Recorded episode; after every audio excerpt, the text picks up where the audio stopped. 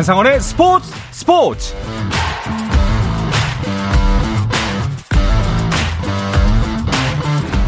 스포츠가 있는 저녁 어떠신가요? 아나운서 한상원입니다. 오늘 하루 이슈들을 살펴보는 스포츠 타임라인으로 출발합니다.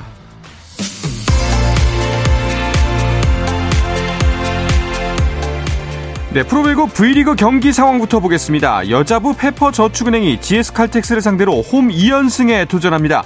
지난 시즌 개막 18경기 만에 승리를 거뒀던 페퍼 저축은행은 올 시즌 개막 2경기 만에 첫 승을 신고하면서 이번 시즌 중위권 이상의 도약을 노리고 있는데요. 오늘 경기는 어떨까요? 현재 3세트가 진행 중인데요. 페퍼 저축은행의 2연승 신호는 파랗습니다. 현재 세트 스코어 2대 0으로 앞서고 있고요. 3세트 16대 21로 GS칼텍스가 앞서고 있습니다. 자, 남자부는 3연승에 도전하는 두 팀이 만났습니다. 3위 삼성화재 대 2위 OK금융그룹의 대결입니다. 나란히 승점이 5점인 두 팀의 맞대결. 현재 3세트가 진행 중입니다. 삼성화재가 세트 스코어 2대 0으로 이기고 있고요. 3세트 역시 23대 18로 앞서고 있습니다. 네, KBL 프로농구도 두 경기가 열리고 있습니다. 먼저 시즌 첫 승에 도전하는 고양 소노의 경기부터 볼까요? 서울 삼성을 상대로 원정 경기를 치르고 있는데요. 4쿼터가 진행 중입니다. 서울 삼성이 66대 56으로 10점 차로 리드하고 있습니다. 또 하나의 경기는 1, 2위 간의 맞대결입니다. 울산 현대 모비스 대 서울 SK의 경기인데요. 경기 역시 4쿼터가 진행 중입니다. 막 시작됐고요. 울산 현대 모비스가 62대 51로 약 11점 차로 서울 SK를 앞서고 있습니다. 프리미어리그 토트넘이 역대 1군 경기에 출전한 선수들을 기념하는 차원에서 이른바 legacy 번호를 도입했습니다.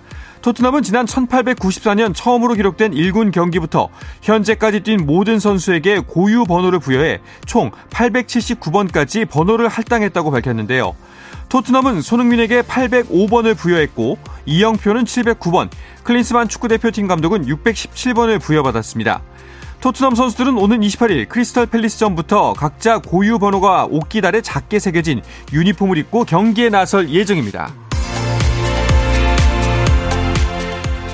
메이저리그에서 올해 74세인 휴스턴의 더스티 베이커 감독이 사령탑에서 공식 은퇴했습니다.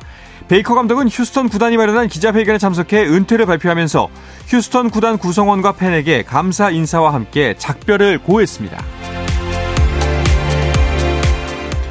미국 프로농구 NBA에서는 데미안 릴라드가 합류한 밀워키가 필라델피아를 118대 117로 이겼습니다. 릴라드는 39득점, 8리바운드, 4어시스트로 환상적인 데뷔전을 치렀습니다.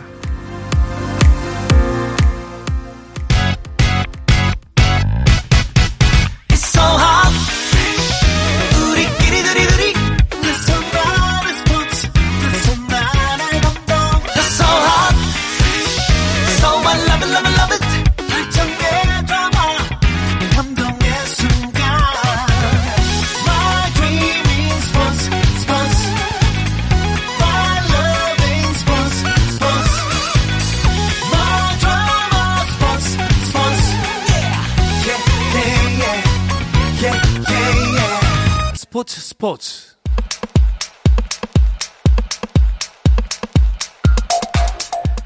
금요일 저녁 축구 이야기 축구장 가는 길 시작하겠습니다. 중앙일보의 송지훈 기자, 축구 전문 매체 히든케이의 류청 기자와 함께합니다. 두 분 어서 오십시오. 안녕하세요. 반갑습니다. 자, 이제 축구 대표팀 일정 잠시 쉬어가나 했더니만 여자 대표팀이 파리 올림픽 아시아 2차 예선 일정 시작했습니다. 네, 우리 여자 축구 대표팀이 어제 열린 태국과의 파리 올림픽 여자 축구 아시아 2차 예선 첫 경기를 10대 1로 아주 시원하게 이겼습니다. 우리 2007년생이죠. 대표팀의 막내면서 지금 최전방 공격수로 활약하고 있는 케이시 유진 페어 선수가 해트트릭 해주면서 해결사 역할 제대로 했는데요. 통상적으로 이 축구 선수들에게 올림픽은 상대적으로 좀 주목도가 낮은 대회인데 여자 축구에서는 상황이 조금 다릅니다. 음. 예, 월드컵보다도 오히려 더 나가기 힘들다라는 그런 희소성이 있기 때문에 그만큼 더 중요한 대회로도 여겨지고 있는데 어제 태국전 같은 경우는 우리가 첫 경기였기 때문에 그리고 앞으로 만날 상대들이 쉽지 않기 때문에 네. 더 중요한 경기였고요.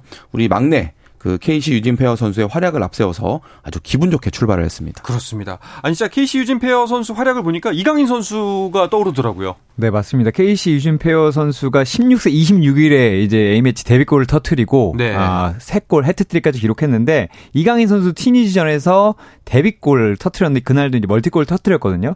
아, 최근에 주목하고 있는 남녀 어린 선수들이 아주 좋은 결과를 보여주고 있어서 축구 팬들이 기대가 큽니다. 그렇습니다. 자, 무려 10 골이 나왔으면은 뭐 케이시 유진 페어를 비롯해서 여러 선수들이 많은 골을 넣었다는 거죠? 네, 사실 그 케이시 유진 페어 선수가 이제 막내다 보니까 상대적으로 좀 더 주목을 많이 받은 점이 있지만 음. 어제 태국전에서 이제 우리 여자 축구 대표팀의 또 다른 기대주 천가람 선수도 헤트트릭을 했고요. 또 뿐만 아니라 고교생 김세현 선수, 권다운 선수 여러 A매치 데뷔전을 치르기도 하고 우리가 지금 올림픽 본선의 도전 그리고 또 세대 교체라는 이 두 마리 토끼를 사실 어제 경기에서 모두 잡은 그런 결과가 됐습니다. 그렇습니다. 아니 그런데 원래 여자 축구에서 태국과 우리나라의 격차가 이 정도라고 봐도 되는 건가요? 격차가 좀 있긴 한데 이 정도까지라고 좀 보기는 어려울 것 같고요. 어. 태국은 첫 경기라 조금 어려웠고 한국은 첫 경기면 불구하고 잘했을 것 같고요. 그리고 분명한 동기부여가 있습니다. 송준기도 얘기했지만 우리가 이제 중국, 북한과 B조에 속했는데 여기가 일총, 일명 죽음의 조입니다. 아. 아, 여기서 이제 조 1위 아니면 조 2위를 하더라도 아주 잘해야 아, 다음 라운드로 올라갈 수 있기 때문에 음. 한국은 중국, 북한과 만나기 전에 태국을 아주 크게 꺾어야 했거든요. 그런 면에서는 성과를 달성했다고 볼 수 있습니다. 야, 지금 보니까 이제 오는 29일입니다. 며칠 안 남았어요. 29일 날 북한과 2차전을 치르는데 현재까지의 전적이 1승 3무 16패예요. 예, 그리고 이제 3차전은 중국. 험난한 일정일 것 같습니다. 자, 파리올림픽 여자 축구 예선은 어떻게 치러지나요? 우리가 이제 올해 열렸던 여자 월드컵을 생각해 보면 네. 그 32개국이 이제 이번 대회에서부터 본선에 진출을 했었잖아요.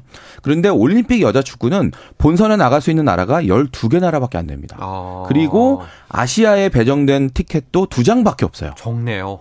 그렇기 때문에 사실 이번 올림픽 2차 예선에 이제 4개 팀씩 3개 조로 나눠서 12팀이 참가를 하는데 각 조 1위 3팀 그리고 2위 중에 가장 성적이 좋은 한 팀 이렇게 4강을 만들어서 이 4강에서 이긴 팀 두 팀이 이제 본선에 가는 음. 거거든요. 그러니까 정말 여자 월드컵보다도 더 힘든 대회다라고 설명드리면 딱 맞을 것 같습니다. 뭐 조 1위를 해도 확정이 아닌 거네요. 그렇죠. 예. 조일 하고도 또 올라가서 실용 예선에서 그렇죠. 한 번더 이겨야 되는. 네. 와, 이러니까 이게 월드컵보다 올림픽이 더 힘들구나 이런 얘기가 나오나 보네요. 맞습니다. 올림픽 본선에는 한국이 간 적이 없습니다. 월드컵은 2015년부터 19년, 23년 3회 연속 진출을 했는데 음. 오히려 올림픽에 나간 걸 나가지 못한 걸 보면 올림픽 나기 어렵고 특히 아시아 지역 예선이 올림픽 본선보다 어렵다는 얘기가 있습니다. 야. 그러니까 일단은 조 1위는 해야 일단 가능성이 어느 정도 있다는 이야기인데 아까도 짚어드렸습니다만 2차전이 북한, 그 3차전이 중국인데 이 두 상대가 정말 너무 만만치가 않죠. 우리 대표팀에는 뭐 예를 들면 지소연 선수라든지 김혜리 선수라든지 이렇게 한국 여자 축구의 황금 세대를 이끌었던 베테랑 선수들 그리고 우리가 앞에서 이제 언급을 했던 KC 유진 페어 같은 아주 젊은 선수들까지 섞여 있거든요. 어떻게 보면 좀 세대 교체 좀 중간 단계를 가고 있다. 이렇게 설명할 수 있는데 그 한동안 국제 무대에 나오지 않았던 북한을 제외하고 중국이나 일본, 호주 같은 이런 나라들은 지금 이미 세대 교체 과정이 마무리가 된 상황이에요. 음. 좀 다음 세대가 지금 하고 있기 때문에 우리랑은 입장이 조금 다르고 우리는 그래서 올림픽 본선에 나가야 된다라는 중차대한 목표도 있지만 지금 세대 교체도 또 진행을 해야 되는 두 마리 토끼를 사실 잡아야 되는 이런 상황이거든요. 네. 근데 이걸 이제 바꿔서 우리가 긍정적으로 평가를 한다면 신구 조화 정도로 또 설명을 할 수도 있어요. 그래서 일단 모레 저녁 북한과의 2차전 그리고 다음 달 1일 중국과의 3차전 우리 입장에서는 모두 다 부담이 큰 대회긴 한데 어떤 결과가 나오든 일단 우리 입장에서는 우리가 가진 걸 다 보여줘야 그나마 승리에 대한 가능성을 좀 높일 수 있다라는 그런 좀 어려움이 있죠. 뭐 사실 가기 위해서는 넘어야 할 산이잖아요. 피할 수는 없습니다. 만약에 이들과 같은 조가 아니어서 조 1을 한다고 해도 이제 마지막 조 1위끼리 펼쳐지는 4강전에서도 만날 수가 있는 거고요. 자, 막 그래도 만약에 만에 하나 조 1위를 하지 못한다면 차선책으로는 조 2위라도 해야 될 텐데요. 다른 조의 상황을 함께 봐야겠죠? 네, 근데 쉽진 않습니다. 일단 음. 조 2위를 하려면 중국, 북한을 상대로 어쨌든 1승은 거둬야 하는 상대 상황인데요. 그쵸. 네, 둘 중에 누구도 이기기는 쉽지 않은 상황이고 음. 사실 A조와 C조에는 호주와 일본이 절대적인 강자입니다. 그러니까 조 2위도 두 팀에게는 패한다는 걸 상수로 가정하더라도 다른 팀들에게 2승을 거둘 수 있기 때문에 한국보단 유리한 입장에 있을 수 있어요. 네. 그래서 아마 첫 경기 태국과의 경기 10대 1로 이긴 것도 이런 꼭 골득시까지 고려를 좀 한 것 같습니다. 그래도 뭐 어려운 길입니다만 그 시작이 좋은 만큼 이 흐름을 2차전, 3차전에도 계속해서 이어나갈 수 있을 거라고 한번 믿어보 믿어보도록 하겠습니다. 자, 그리고 남자 대표팀 소식인데요. 우리나라의 피파 랭킹이 24위까지 상승했다는 소식이 있네요. 네, 이달 A매치 2연전에서 우리가 튀니지, 베트남 상대로 이제 완승을 거뒀는데 아무래도 베트남은 우리보다는 좀 순위가 많이 낮지만 튀니지 같은 경우는 우리와 비슷한 랭킹이었기 때문에 튀니지를 이긴 게 이제 우리 랭킹 산정에 좀 유리하게 작용했다라는 분석이 가능한데 우리와 지금 비슷한 예로 이제 이번 달 피파 랭킹이 19위까지 오른 일본이 있거든요. 와, 앞이 일자로 바뀌었군요. 네, 일본 같은 경우는 지금 A매치에서 강팀들 상대로 꾸준히 승리를 거둬주면서 이제 정말 말씀하신 대로 앞자리가 일자로 바뀌었습니다. 오. 10위권대로 들어오는 그런 성적인데요. 일본 같은 경우는 정말 아시아에서 좀 독보적인 순위를 만들어가고 있는 것 같습니다. 그렇습니다. 일단 그래도 뭐 우리도 랭킹이 올랐다고 하니까 기쁜 소식이긴 한데 이거 그냥 즐거워하면 되는 거겠죠? 즐거워하지만 뭐 앞으로 치를 시험들이 만만치는 않습니다. 일단 음. 11월부터 2026 북중미 월드컵 2차 예선이 시작되거든요. 11월 두 경기를 하는데 일단 16일에 아, 서울 월드컵 경기장으로 싱가포르를 드- 불러서 1차전을 치르고 2차전이 중국 선점 원정인데 지난 아, 월드컵 예선에서 중국 원정에서 패한 적이 있습니다. 어. 아, 그런데 아, 이 경기에서 아, 좋지 않은 결과를 보여준다면 뭔가 스텝이 꼬일 수 있고 그렇죠. 이게 또 중요한 이유는 우리가 또 내년 1월부터 아시안컵을 치르는데 그 중간에는 뭐 친선전을 할 수도 있겠지만 가장 큰 경기이기도 합니다. 그래서 음. 좀 흐름을 이어나가려면 11월 두 경기를 잡고 아, 24위가 된 걸 축하해도 좀 늦지는 않을 것 같습니다. 그 최근에 그 클린스만호의 코치진이 그 아시아 축구연맹 챔피언스리그가 열리는 전주를 찾은 것도 이런 것에 대한 대비라고 볼 수가 있겠죠? 네, 아주 정확한 지적이고요. 네. 그 그저께 전북 현대가 전주 월드컵 경기장에서 이제 싱가포르의 명문 라이언 시티하고 아시아 챔피언스리그 경기를 했는데 이 경기에 이제 대표팀 차두리 코치가 가서 직접 관전을 했거든요. 라이언 시티는 이제 과거에 김도훈 감독이 이끌었던 그런 팀이기도 한데 싱가포르 리그의 절대 강자다라고 소개해드리면 어. 딱 맞고요. 이 싱가포르 지금 현재 대표팀 멤버 중에 10명 정도가 라이언 시티 소속. 그러니까 뭐 사실 그 축구 어떤 경쟁력이 좀 약한 나라에서는 한 팀 위주로 대표팀을 이제 몰아서 만드는 경우가 많아요. 싱가포르가 이제 대표적인 그런 팀인데 차두리 코치가 이 현장을 찾아서 경기를 지켜봤다라는 거. 사실 국가대표팀이나 뭐 라이언시티가 마찬가지이기 때문에 그렇죠. 네, 월드컵 예선 경기 전술을 짜는데 도움을 얻기 위한 방문이었다. 이렇게 분석하면 정확할 것 같습니다. 뭐 최소한 1.5군으로라도 볼 수가 있겠죠. 뭐.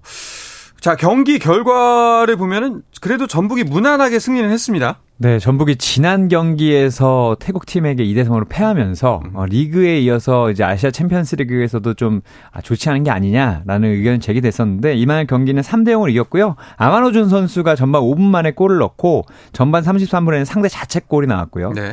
아, 그리고 후반 12분 문선민 선수가 골을 넣고 요즘에 그 유행하는 celebration 있잖아요. 그걸 해서 또 엄청 네. 인기를 끌었는데 어쨌든 아, 좀 불, 그 불씨를 끄면서 아주 좋은 경기력을 보여줬습니다. 알겠습니다. 자, 그런데 싱가포르는 경기 그 자체보다는 손흥민 선수를 만난다는 것에 더 기대감을 갖고 있다. 이란 이 기사는 뭔가요? 이번 우리나라와 이제 싱가포르와의 맞대결 앞두고 ESPN에서 이렇게 보도를 했어요. 싱가포르가 손흥민의 대한민국과 대결하는 꿈을 이루게 됐다. 이렇게 보도를 했는데 이 보도가 나온 배경이 있습니다. 지난 여름에 토트넘이 아시아 투어를 하면서 싱가포르 방문했었거든요. 네네. 그때 라이언 시티하고 이제 친선 경기를 했었는데 그때 이 싱가포르 축구 팬들의 열기가 정말 뜨거웠어요. 어... 그런데 그 토트넘의 간판이자 에이스로 만났던 손흥민 선수를 이제 대표팀 유니폼으로 갈아입고 네. 다시 또 만난다라는 그 부분을 이제 싱가포르 축구 팬들이 많이 기대를 하고 있는 것 같고요. 지난 그 생각해 보면 우리 베트남과의 친, 그 A 매치 평가전 끝나고, 끝나고 예, 그렇죠. 베트남 선수를 이제 승- 손흥민 선수 주변에 몰려들어서 인사도 하고 악수도 네. 하고 난 그 장면 아마 그 장면 떠올리시면 아마 이 싱가포르의 열기가 이해가 될 것 같고 우리가 역지사지로 보면 과거에 그 브라질 대표팀하고 맞아요. 친선 경기할 때 저도 그 네이마르. 선수한테 예. 우리가 가서 사진도 찍고 네. 했던 뭐 그 비슷한 분위기로 생각하시면 될 것 같아요. 아니 이런 이런 경우에 이제 서로 유니폼 교환도 하지 않습니까? 유니폼 교환은 이제 선수들끼리 서로 먼저 이제 합의를 보나요?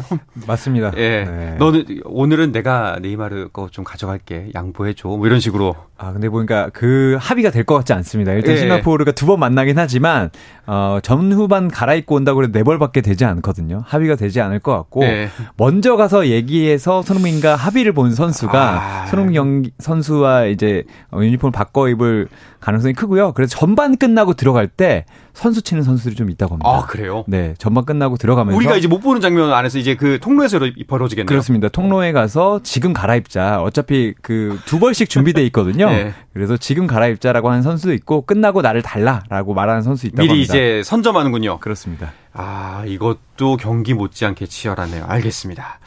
자, 그리고 또 어제는 인천이 챔피언스 리그 경기를 가졌죠. 네, 인천이 아시아 챔피언스 리그 본선 3차전에서 최강희 감독이 이끄는 중국팀 산둥 타이샨을 만났습니다. 산둥의 두 외국인 공격수 크리장, 펠라이니 두 선수에게 연속으로 실점하면서 인천이 0대 2로 졌고요. 챔피언스 리그 연승 행진을 이제 세 경기까지 이어가지 못하고 음. 두 경기 만에 1패를 이제 추가를 했습니다. 인천과 산둥이 지금 2승 1패 동률인데 승자승 원칙에 따라서 산둥이 조 1위 네. 그리고 인천이 조 2위가 됐습니다. 자, 근데 그 전체적으로는 K리그 팀들의 성적 괜찮죠? 네, 3라운드 경기였는데요. 4경기가 했고 아, 3승 1패를 기록했습니다. 사실 음. K리그가 아, 최근에 뭐 J리그에게 조금 떨어지는 것이 아니냐. 아, 중국 리그가 좀 약하지만 태국이나 인- 뭐 다른 팀들이 올라와서 힘들지 않겠느냐라는 예상을 했었는데 아주 쾌승을 거뒀고 특히 어 결과적으로 봤을 때 어, 가장 좀 통쾌했던 것은 우라와가 지난 시즌에 ACL 우승을 했거든요. 그리고 여기 원정 가면 팬들이 워낙 드세고 네. 영원히 응원이 어, 거세기 때문에 쉽지 않은데 2대 0으로 아주 낙승을 했고요. 그리고 울산은 지난 시즌에 자신들에게 아픔을 줬던 말레이시아의 조오르다를 탁짐을 상대로 3대 1로 승리를 거뒀는데 전반에만 3골을 넣으면서 퇴장에도 불구하고 쾌승을 거뒀습니다. 네. 알겠습니다. 자, 그런가 하면 K리그 1의 파이널 A 팀들은 다음 시즌에 있을 챔피언스 리그 진출 권을 위해서 치열한 경쟁을 펼치고 있는데요. 이야기는 잠시 쉬었다가 와서 자세하게 나누겠습니다.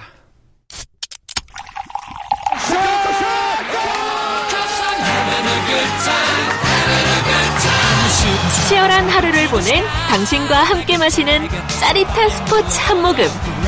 매일 저녁 8시 30분 한상원의 스포츠 스포츠. 금요일 저녁 축구 이야기 축구장 가는 길 듣고 계십니다. 축구 전문 매체 히든K의 류청 기자, 중앙일보의 송지훈 기자와 함께하고 있습니다. 자, K리그 이야기도 나눠보도록 하죠. K리그 1 팀들 간의 아시아 축구연맹 챔피언스리그 진출 경쟁. 어, 이거는 끝까지 가봐야 알 수 있겠는데요? 사실 지금 우승 경쟁은 한 8할 정도는 울산에게 기울었어요. 그렇죠. 지금 4경기 남긴 상태에서 승점 67점. 그 포항이 59점이니까 지금 한 8점 정도 차이가 나고 있는 거잖아요. 이 정도면 사실 여유 있다라고 볼 수도 있는데 뒤에 가서 다시 얘기하겠지만 울산이 조금 현재 좋지는 않은 상태라서 음. 그 부분이 변수가 될 수 있고 사실 그보다는 챔피언스리그 출전권의 마지노선인 이제 3위까지 네. 요 싸움이 누가 이제 차지하느냐의 싸움인데 지금 현재 3위 광주는 57점이에요. 근데 그 밑으로 전북, 인천, 대구가 이제 52점, 49점으로 따라가고 있는데 FA컵에서 우승하는 팀 중에 만약에 챔피언스리그 1, 2, 3위 안에 드는 팀이 나온다면 FA컵 우승팀 자격으로 나가는 것게 K리그 4위로 넘어올 수도 있거든요. 그렇죠. 그래서 어떻게 될지 모르는 상황이라 마지막 4위까지도 끝까지 포기하지 말고 싸워야 되는 그런 상황입니다. 그렇습니다. 보면은 지금 이제 4위가 52점, 그리고 5위인 인천이 49, 그리고 대구가 49. 단 3점 차입니다. 네. 예, 이게, 이게, 참 챔피언스리그 진출전 경쟁도 굉장히 치열하고요. 그리고 뭐 앞서 말씀도 하셨지만 울산의 우승 과연 뭐 80, 8할은 넘었다라고 말씀은 하시지만 과연 가능할까? 아, 바로 다음 라운드. 그러니까 이번 주말에 우승을 결정 지을 수도 있습니다. 아, 그래요? 이날 경기까지 이제 4경기 남았거든요. 네. 근데 2위 포항과의 승점차가 8점입니다. 그러니까 9점 차 이상이 벌어지면 전북이 우승을 하는 건데 전북이 대구를 잡고 아, 전북이 포항을 잡고요. 네. 울산이 대구를 잡으면 울산이 대구를 네, 잡으면 11점 차가 되기 때문에 음. 조기에 우승을 확정 지을 수도 있습니다. 어허. 근데 이제 전북이 올라오고 있고 울산도 올라오고 있는데 울산 최근 리그에서는 상당히 경기력이 좋지 않거든요. 네. 그래서 이걸 끊고 그리고 전북도 포항을 잡아준다면 아, 울산이 바라는 대로 우승을 할 수 있지만 아, 제가 보기에는 쉽진 않을 것 같습니다. 네, 음. 대구도 말씀하신 대로 지금 아시아 챔피언스리그 티켓에 대한 아, 지금 희망이 남아 있거든요. 아마 호락호락하게 넘어가지는 않을 것 같습니다. 만약에 이제 35라운드를 넘기고 다음 라운드까지 간다라고 하면은 울산 입장에서는 바로 2위 포항을 상대합니다. 그렇기 때문에 더 약간 궁지에 몰릴 가능성도 있는 거네요. 아유, 울산 입장에서는 기회가 있을 때 네. 빨리 우승 경쟁을 마무리 짓는 게 좋죠. 이번 음. 라운드에 대구, 다음 라운드 포항인데 말씀하신 대로 만약에 포항까지 상대하고도 이제 우승을 확정치지 못한다. 뭐 이 얘기는 포항한테 비기거나 진다는 얘기잖아요. 그렇죠. 런 경우에는 사실 마지막 라운드까지 가봐야 되는 어. 그런 상황이 될 수도 있어서 그렇게 만약에 상황이 몰린다면 오히려 울산 입장에서 부담감이 훨씬 커지는 그렇죠. 네, 이런 상황이 되는 거고 울산이 또 특히나 최근에 이제 챔피언스리그 포함해서 지금 다섯 경기 1승 2무 2패예요. 좋지가 않고 최근 4경기 연속 득점도 없습니다. 음. 네. 이런 건 사실이기 때문에 울산 입장에서도 마음을 놓을 수가 없고 또 다음 라운드 포항과의 맞대결 이 동해안 더비는 매우 매우 매우 매우 부담스러운 그런 승부거든요. 네. 가급적 이번 대구전에서 상황을 여유 있게 만들어 놓고 싶을 것 같습니다. 그렇죠. 자, 그런데 내일 있을 경기 바로 전북 대 포항의 대결. 전북이 포항을 이길 수 있어 보이나요? 아, 좀 알기 어려운데 네. 아, 두팀 모두 이제 주중에 ACL을 치렀기 때문에 체력적인 문제가 좀 있습니다. 음. 그 다만 전북은 이제 홈에서 했고 포항은 원정 물론 뭐 도쿄로 다녀오긴 했지만 원정을 다녀왔다는 점에서 전북이 체력적으로 앞설 것 같습니다. 근데 다만 김기동 감독, 기동 매직으로 불리는 포항의 김기동 감독이 아주 뭐 포항이라던가 울산, 아 그러니까 울산이나 전북을 괴롭히고 있어서 이 부분을 어떻게 대비하느냐라고 하지만 선수 값이나 아니면 체력적인 부분을 봤을 때는 전북이 아주 조금 유리해 보이긴 합니다. 어, 근데 보니까 최근 세 번 맞대결에서는 포항이 3연승을 했네요. 제가 그 포항의 김기동 감독하고 네. 요 부분에서 이야기를 나눈 적이 있는데 아 그 전북을 상대하는 그런 전술적인 공식이 있는데 이게 그 내 영업 비밀에서 못 알려져요 이렇게 얘기를 하더라고요. 네, 공략법이군요. 예. 실제로 그런 게 있는 지는 모르겠지만 음. 어쨌거나 전북을 만났을 때 자신감이 있는 건 분명해 보입니다. 그렇군요. 알겠습니다. 근데 만약에 그 포항이 이 경기에서 지게 되고 광주가 이기게 되면 역전이 되는 거잖아요. 맞습니다. 지금 포항이 승점 59점이고 광주가 57점인데요. 어, 승점 1점 차로 이제 뒤집을 수 있게 되는 거죠. 광주는 일단 3연승을 달리고 있고 제가 보기엔 연봉이 공개되면 12개 구단 가운데 가장 연봉이 적을 팀이 광주인데 네. 이정효 감독과 함께 정말 반란이 무색할 정도로 아, 판도를 뒤집고 있거든요. 음. 충분히 가능성이 있고 어 뒤에 말씀드리겠지만 인천이 또 주축 선수들이 부상으로 많이 빠져 있기 때문에 네. 광주가 이길 가능성이 은 충분하긴 합니다. 오, 와, 진짜 한번 역사를 새로 쓸 수가 있을지 기대가 되는 대결이고요. 자, 그런데 뭐 방금 말씀하셨지만 인천의 부상도 한번 이야기해 보죠. 악재가 쌓였습니다. 네, 지금 베테랑 미드필더 신진호 선수가 부상이고요. 또 든든한 수비수 델브리지 선수도 부상으로 지금 두 선수가 시즌 아웃이에요. 이제 남은 경기를 모두 뛸 수 없는 상황에 좀 상당히 전력의 누수가 발생했고 참고로 앞에 이제 광주 얘기 나왔으니까 좀 덧붙이자면 이정효 감독이 부임하고 나서 광주가 지금 인천에 2승 2무 한 번도 진 적이 없습니다. 심지어는 그 2승을 할 때 한 번은 6골로 이겼고 두 번째 경기 5골로 이겼거든요. 와. 이길 때는 아주 엄청나게 크게 이겼던 그런 기억들이 남아 있어서 아마 그게 광주 선수에게나 인천 선수에게나 영향을 미칠 수도 있을 것 같다. 와. 이렇게 생각됩니다. 과연 이정효 매직 어디까지 갈 수 있을지 한번 지켜보면 좋을 것 같고요. 자, 지금 파이널 A 같은 경우에는 조금 이제 성취감을 위한 어, 경쟁이라면은 이제 정말 벼랑 끝 경쟁을 펼치고 있는 파이널 B 상황도 한번 살펴보겠습니다. 강등권 경쟁을 주목해 봐야 할 텐데 일단 먼저 순위부터 짚어주시죠. 네, 일단 7위가 FC 서울이고 8위가 대전 하나 시티즌인데 이 두 팀은 말씀하신 지옥으로 갈 가능성 없어졌습니다. 강등 가능성이 아예 사라졌고요. 네. 9위 제주, 10위 수원 FC, 11위 강원, 12위 수원인데 아, 이 네 팀은 이 네 팀 중에 세 팀은 한 팀은 자동 강등되고 두 팀은 승강 플레이오프에 나가야 됩니다. 그쵸. 네. 자, 지금 보면은 일단 7, 8위는 안정권으로 접어든 것 같고요. 제주, 수원 FC, 강원, 수원 이렇게 네 팀입니다. 아, 이 마지막까지 순위를 끌어올려야 일단 자동 일단 가장 급선무는 강원과 수원 자동 강등을 피하는 경쟁일 것 같아요. 네, 일단 12위로 시즌을 마치면 자동으로 2부 리그 강등되기 때문에 뭐 다음 살아나기 위한 그런 방법이 전혀 없어지거든요. 네. 12위와 11위도 지금 2부 리그 팀과의 승강 플레이오프를 피할 수는 없는데 대신에 순위가 높을수록 2부 리그에서 올라오는 팀 순위 중에 낮은 팀과 만날 수가 있다는 점. 정말 이 승격과 강등은 조그마한 어떤 그런 변수가 있어도 다 대비를 해야 되는 말 그대로 이제 생존이 걸린 싸움이기 때문에 뭐 12와 11위, 12위 이 순위에서 한 계단이라도 더 올라설 수 있다면 뭐든지 해야 한다. 그렇죠. 라는 이제 그런 승부가 남아 있습니다. 자, 일단은 보면 제주와 수원 FC 서로 9위를 싸우고 두고 싸우고 있을 것 같고요. 그리고 강원과 수원의 진짜 멸망전이라고 해야 될까요? 마지막까지의 경쟁이 늦출 수가 없을 것 같습니다. 파이널 B의 주말 대진은 어떻게 펼쳐지나요? 어, 일단 토요일에 강원과 제주가 붙는데 강원은 제주를 무조건 잡아야 되고 그렇죠. 제주는 강원을 잡는다면 거의 9위가 확정적이 음. 되긴 합니다. 그리고 일요일에 두 경기가 열리는데 수원 삼성 대 대전 하나 시티즌 그리고 수원 FC 대 FC 서울인데 이 수원 두 팀은 이 강등을 피한 두 팀을 잡아야만 그러게요. 말씀하신 조금 더 위로 올라갈 수 있습니다. 아, 참 쉽지 않아 보이는 경기가 계속해서 이어지고 있습니다. 자, 그런가 하면 이제 K리그 2에서 일부러 승격할 기회를 잡은 팀도 윤곽이 드러나고 있죠. 그 K리그 2는 정규리그 39라운드까지 진행이 되는데 지금 36라운드까지 이제 3경기 남았어요. 네. 네. 승점 66점의 선두 부산의 자동 승격 가능성이 현재로는 높고요. 음. 승점 64점의 2위 김천이 지금 막판 뒤집기를 시도하고 있는 그런 상황입니다. 3위 김포, 4위 부천, 승점 50점의 5위 경남까지가 이제 이른바 가을 축구 커트라인이 되겠고요. 48점의 6위 충북 청주, 47점의 7위 전남, 그리고 45점의 8위 안양까지도 일단 5위권 안으로 올라올 수 있는 가능성이 남아 있기 때문에 가을 축구 도전 가능권으로 분류하겠습니다. 어, 아니 그러면은 잠깐만.